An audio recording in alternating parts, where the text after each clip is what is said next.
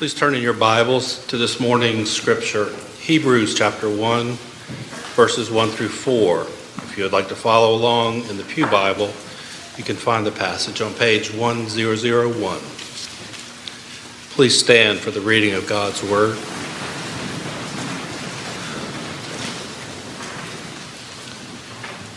Hebrews 1, beginning with verse 1. Long ago, at many times and in many ways, God spoke to our Father by the prophets. But in these last days, He has spoken to us by His Son, whom He appointed the heir of all things, through whom He created the world. He is the radiance of the glory of God and the exact imprint of His nature and he upholds the universe by the word of his power. After making purification for sins, he sat down at the right hand of the majesty on high, having become as much superior to the angels as the name he has inherited is more excellent than theirs. This is the word of the Lord. Please be seated.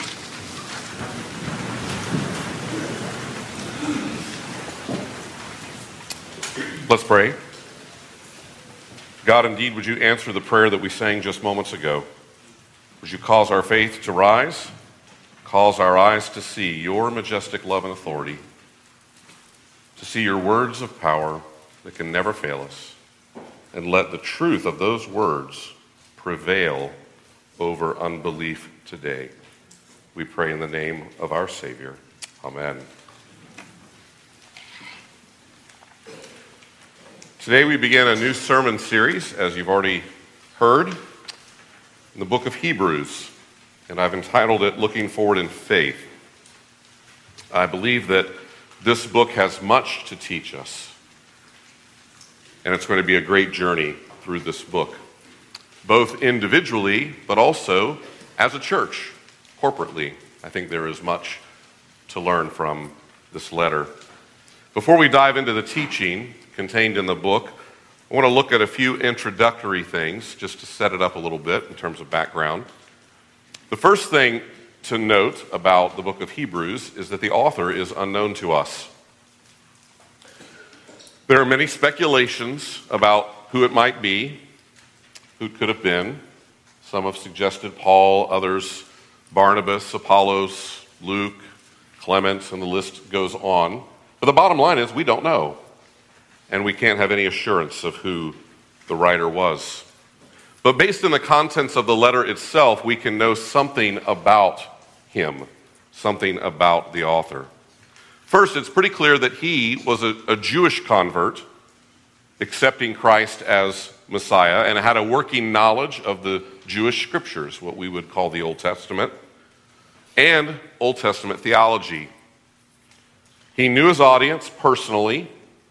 He longed to be with them again, he says in this letter after an absence. The author was also acquainted with Paul's protege, Timothy, as we find out in the closing of the letter. So we could perhaps speculate that it was an inner circle that he knew a lot of the same people in the first century. There's some debate about the literary category of this book. It doesn't have all the hallmarks of a first century letter. There's no, as you just heard, there's no opening greeting or salutation to his audience. He just jumps right in into theology. But it does close with a benediction and greeting at the end. So perhaps it was indeed a letter. Some have suggested that it is a written out sermon that may have been addressed to a particular congregation or group of believers. I thought about just reading and preaching it to you today, but it's about an hour long as I understand it, so I decided not to do that. Well, the writer himself calls it an exhortation, and so that also gives credence to this idea that perhaps it's a sermon in written form. It is also not clear as to who the recipients were of the message were. We can tell that by the issues that are addressed in the letter that they too were of Jewish descent and were converted Christians. This is not a letter to Gentiles, but rather a letter to converted Jews. And that this group of Jewish Christians were in danger of abandoning their newfound faith in Jesus and in following the way. They were in danger of returning to Judaism, the religion of their childhood and of their ancestry. And apparently, it was a real possibility due primarily to persecution that they were experiencing as followers of Jesus. We're not sure if that persecution was coming from the Jews themselves, the religious leaders of the day, or if it was coming from the Roman government. For Judaism was a, considered a legitimate religion in the Roman Empire. It was sanctioned. People were permitted to be uh, Jews practicing religiously in that way. But Christianity was not. It was deemed a, a sect. And as you know, as time would go on, persecution would even rise against Christians. The early church was, in many respects, a Jewish church. It only makes sense that the initial converts were coming out of Judaism. So, this could be one of the reasons that this group of Jewish believers was considering returning back to where they had come from. Maybe they could have it both ways. Maybe it would be easier to go backwards. But the writer urges them to persevere in their newfound faith. And he argues from the scriptures, their own scriptures, the Old Testament, throughout the book, why they should keep their faith and persevere. Maintaining faith during difficult times of life is hard. It's hard to endure, it's hard to persevere in the hard times. But we must persevere to the end in Christ. We see various themes throughout this book coming out of this, even this opening part that we've read today. We see the importance of maintaining faith during difficult times, persevering to the end, Jesus' supremacy over the angels and the prophets, his supremacy over Moses, their great prophet, over the sacrificial system, over all the traditions and religious rituals of the Old Covenant. Jesus is better, the author tells them, than all of these things. And not only is Jesus better, he is the reason they existed in the first place. He is the fulfillment of all of these things. They can't go backwards. It's not an option. For apart from Christ, there is no faithful keeping even of Judaism and the law. Jesus is the only way forward for these believers.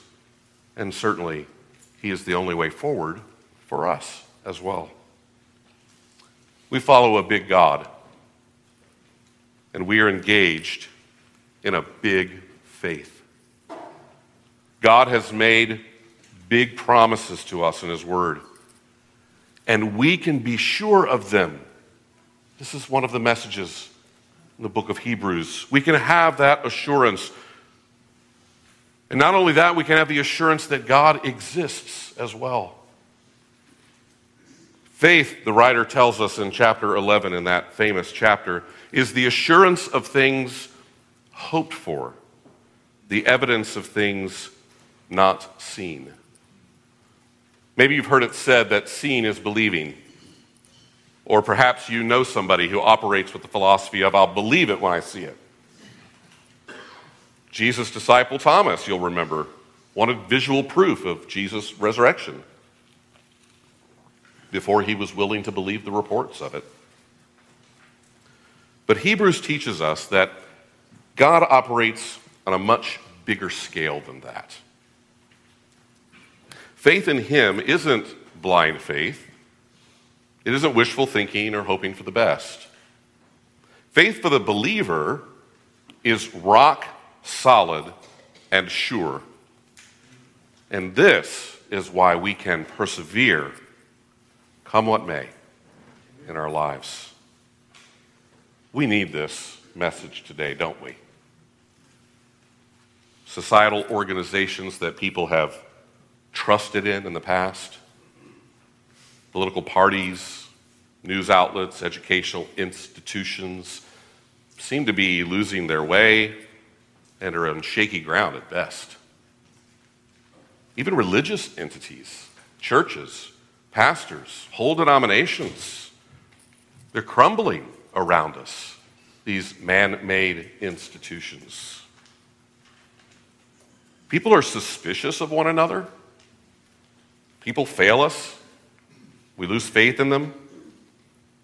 It's really hard to exercise any kind of trust in this environment, isn't it? If we aren't careful, some of these attitudes can enter in and erode our faith in God. But God is not us. God is far superior, and Jesus is better than all of these temporary props that we have.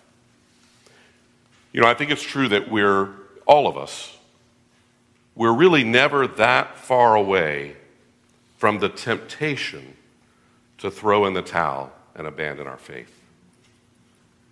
And to be sure, Satan and his dominion are beating down on us with fears and doubts constantly. It's hard living in faith in a broken world while struggling against our own sin. But Jesus is better. He can be trusted. He should be the sole object of our faith anyway, and He is the only one who can sustain our faith and enable us to persevere. Of course, everything else is going to let us down. But we already knew that. And so we must prepare ourselves by looking to Jesus, as we read in chapter 12, the founder and perfecter of our faith, not by looking to ourselves and others for the strength that we need. And as we gain assurance and confidence in our faith, individually and as a body, as a church, we can look forward in faith to God who will expand and grow his kingdom among us. I am very much looking forward to this series, and I'm praying for St. Andrews. I'm praying for this church that God will enlarge our vision of faith, that He will lift our drooping hands and strengthen our weak knees for the task ahead, and that everyone here will persevere until Jesus comes again or until He calls us home, and that He will grow His kingdom through us in this place and around the world. So let's jump in, shall we?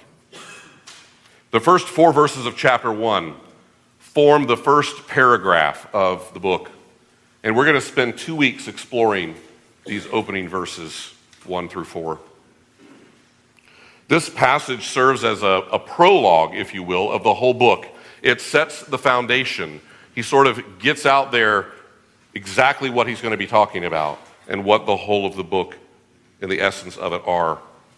In these brief verses, he identifies at least eight aspects of who Jesus is. Jesus is the great prophet of God. He is the heir of all things. Jesus is the creator of the world.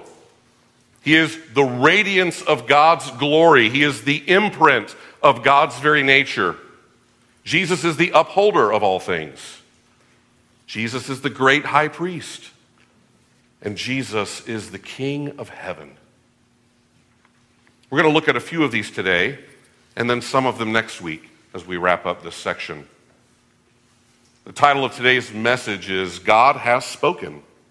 We sang it earlier in our service, these opening verses, that He has spoken through His prophets, but in these last days, He has spoken to us through His Son. Jesus is God's great prophet. We see initially a contrasting of God's revelation to mankind because we learn in this op- these opening verses that it was long ago that God spoke by the prophets to our fathers. And then in a parallel idea, right away he says, But in these last days, God has spoken by his Son to us. God spoke his word by the prophets. That little preposition by could be translated a number of different ways. Some translations have the word through there. But it could also be in. God has spoken in his prophets. This would give us the sense that the Holy Spirit spoke through them God's divine revelation. As we know, all scripture is inspired, both testaments. It is God breathed. These weren't merely the words of men, but they're the very word of God being spoken and written by men who were carried along by the Holy Spirit. And a point is made that they spoke in many ways and in many times. But there's not a parallel for that part in terms of Jesus. In the Old Testament, there were numerous prophets, and God spoke to them and through them in a wide variety of ways, some very unusual ways. Some were given visions, dreams, angels, various symbols or natural phenomenon, pillars of fire, clouds of smoke. There was a huge variety of ways in which God spoke to and through the prophets and at various times throughout the centuries. But these prophets spoke a very limited message directed to the people of their day with a glimpse of the one great prophet to come, the final word from God that would be in Jesus Christ, his son. This is not to imply an inferiority of the words spoken by the prophets, not at all. They were speaking God's word as well. And while there is a contrast between their words and the many times and ways versus Jesus' singular and complete word, there's also a continuity between them. Jesus is the culmination and the completion of God's revelation to humanity. You might remember on Christmas Eve, it's our habit to often read as our call to worship the familiar words of John chapter 1. There, Jesus is identified as the Word. The Logos is the Greek word for that. This is what we celebrate at Christmas the Word of God becoming flesh. The phrase in these last days refers to the messianic age, the age of Messiah, the time of Messiah's coming. We're still living in that time. We are still living in the last days, the time of the reign of Jesus from his throne in heaven. The writer is making the argument right at the outset to these weary saints who are ready to give up that there is no going back to the days of the prophets because Jesus has come. It's a new day. A new day has been inaugurated by his coming, and God is speaking to the world through his very Son, no longer veiled, no longer through the prophets, but through his very Son. I mean, metaphorically, the genie's out of the bottle. The ship has sailed. There is no going back. And why would you want to go back anyway? We have the very Word of God made flesh to draw upon in our lives. What a gift. The writer continues by giving several attributes of Jesus to reinforce his superiority to the prophets and how he is a better word. We're told that God appointed Jesus first as the heir of all things. Everything that is God's by right, which of course is everything, Jesus, his only son, will be the heir to all of that. How glorious. What an astounding thought. In Psalm 2, we read these words from the mouth of God's Messiah The Lord said to me, You are my son, today I have begotten you. Ask of me, and I will make the nations your heritage and the ends of the earth your possession.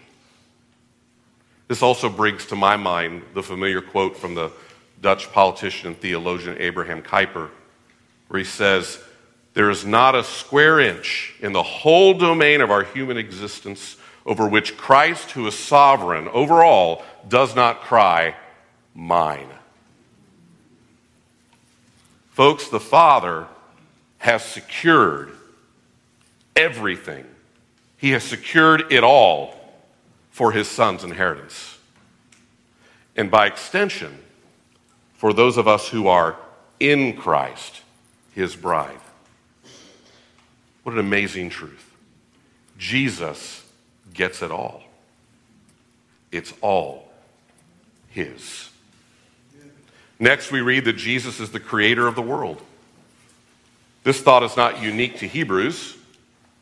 You might remember that we saw this glorious truth this summer in that hymn in Colossians chapter 1 in our study, Jesus is More Than Enough. There, the Apostle Paul tells us that for by him, Jesus Christ, all things were created in heaven and on earth, visible and invisible, whether thrones or dominions or rulers or authorities, all things were created through him and for him.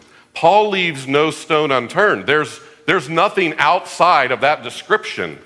It all was created by Jesus. And as we've just learned, it's all his and all his inheritance.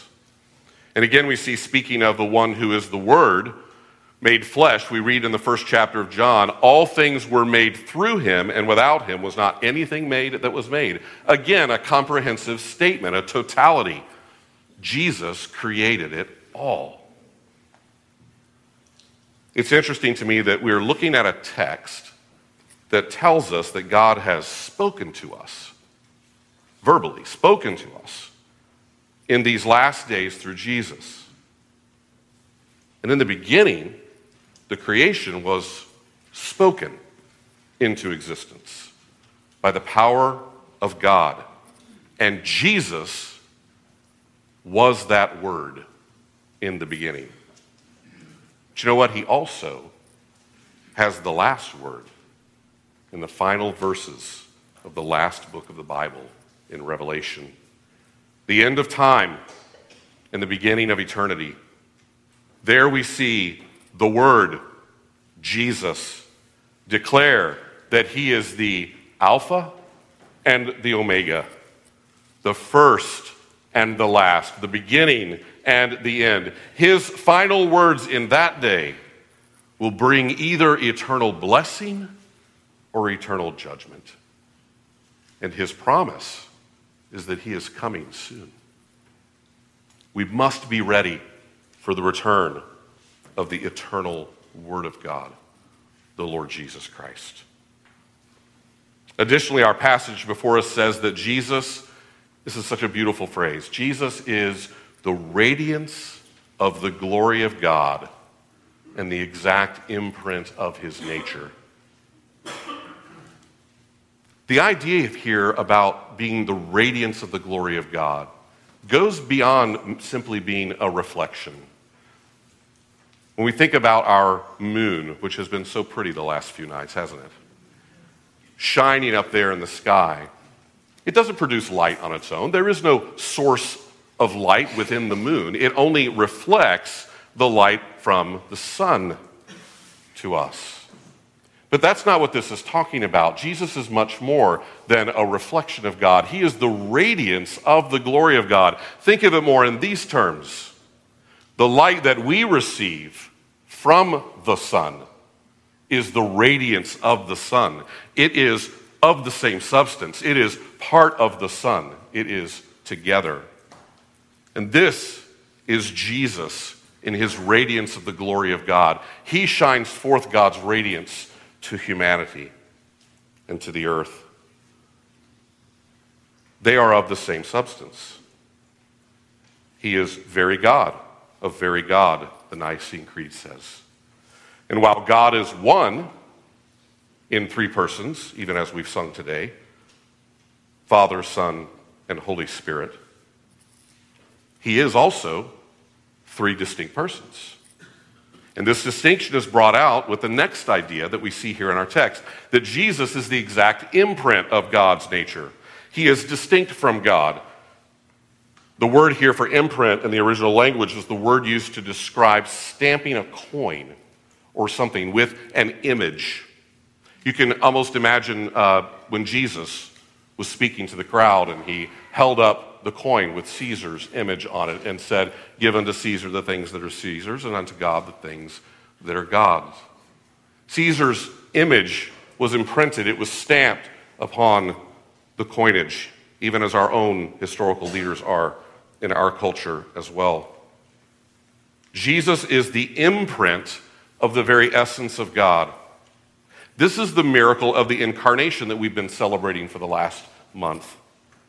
That God could reveal himself in his Son and dwell with us, to be among us, for that imprint, to be here, to be human. It is an astounding reality. You re- might remember the story in the upper room on the night that Jesus was betrayed. He identified himself in this very way to Philip. Philip said to Jesus, Lord, show us the Father, and it'll be enough for us. And what was Jesus' reply? Have I been with you so long you still do not know me, Philip? Whoever has seen me has seen the Father. How can you say, Show us the Father? Do you not believe that I am in the Father and the Father is in me? Jesus, once and for all, settles the debate. He and the Father are one. He is the exact imprint of the Father, and He is the radiance of the glory of God. Again, back to that Colossians hymn that we read earlier. It says, He is the image of the invisible God. In Him, all the fullness of God was pleased to dwell. To know Jesus is to know God. And to look upon Jesus is to look upon the Father. What a gift to us. A little bit earlier this morning, we talked about some big ideas down in the Great Hall in terms of moving forward as a congregation, as a church. We were reminded that our mission statement is helping people joyfully know Jesus Christ, love Him more, and serve Him better. You can't help someone else to know Jesus if you don't know Him yourself. Do you know that? Do you know the forgiveness of sins that Jesus offers in the gospel? Jesus came to die for sinners just like you and me. And if we confess our sins and receive Him as He has offered in His Word, we can know, we can know that we know that we have eternal life. A sure faith, an assurance of that faith. Not because we're able to do that, because but what He has done for us on the cross. Do you know the Lord Jesus today? Is he your Lord and Savior? Well, as you know, it's the season of New Year's resolutions. We want to do better, right? On some level, we have a desire for self improvement. It May not last very long, but on some level, it's there, especially at the new year. Or maybe it's just a sense of guilt. I don't know. but it's a new year, and we have a sense that this is an opportunity for a new beginning. In these last days, God has spoken to us in his Son, the Lord Jesus Christ. So the obvious question to me is are we listening? If God has spoken to us through his Son, we must ask ourselves the question are we listening?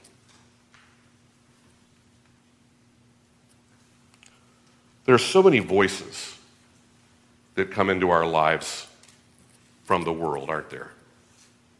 And from inside. But are there any more important than the voice of the Lord Jesus? Is anything or anyone speaking into your life that is more important than Jesus speaking into your life. God has spoken clearly and directly to us by his Son. And that message is contained here in his Word, in the Holy Scriptures.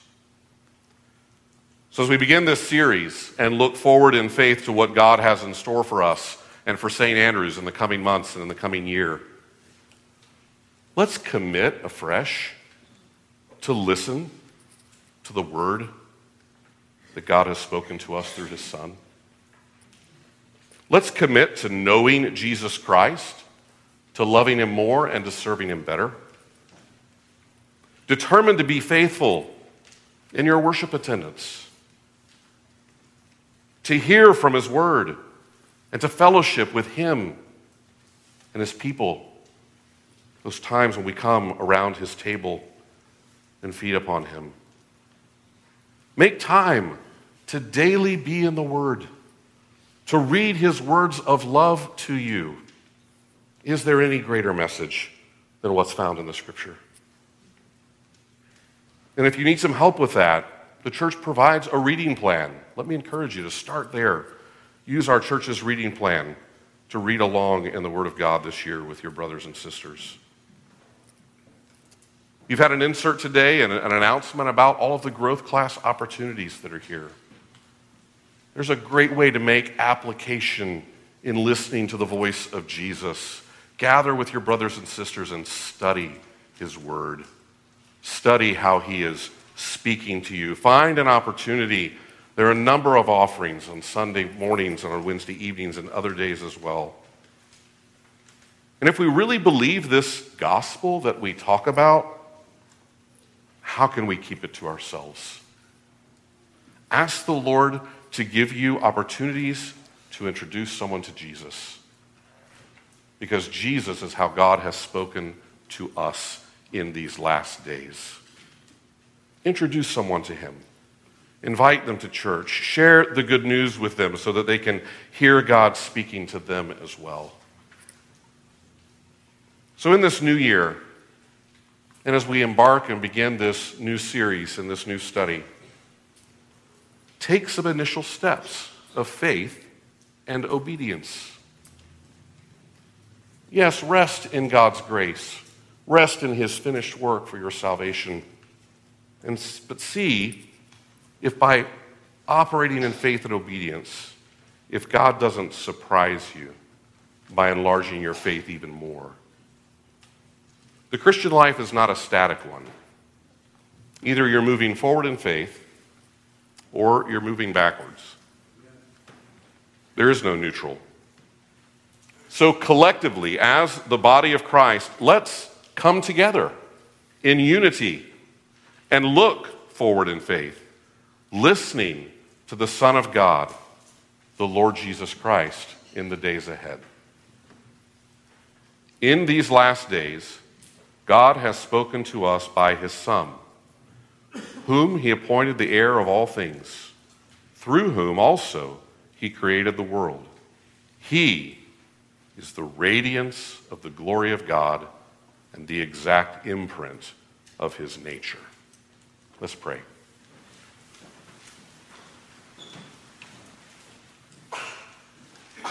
Father, we thank you for these glorious truths that we have begun with today looking to this one, to Jesus Christ, who displays your glory and shines the light of truth in our hearts. And so, Father, would you help us to exercise faith and obedience in our desire to seek you in all things? Reveal yourself to us in your word. Help us to hunger and thirst for righteousness. Give us a passion for the lost and for those that are around us who need you. And help us, Lord, in the coming days to be salt and light in our community and to grow in grace with one another, with our brothers and sisters in unity as we look ahead in moving forward in faith. We pray in Christ's name. Amen.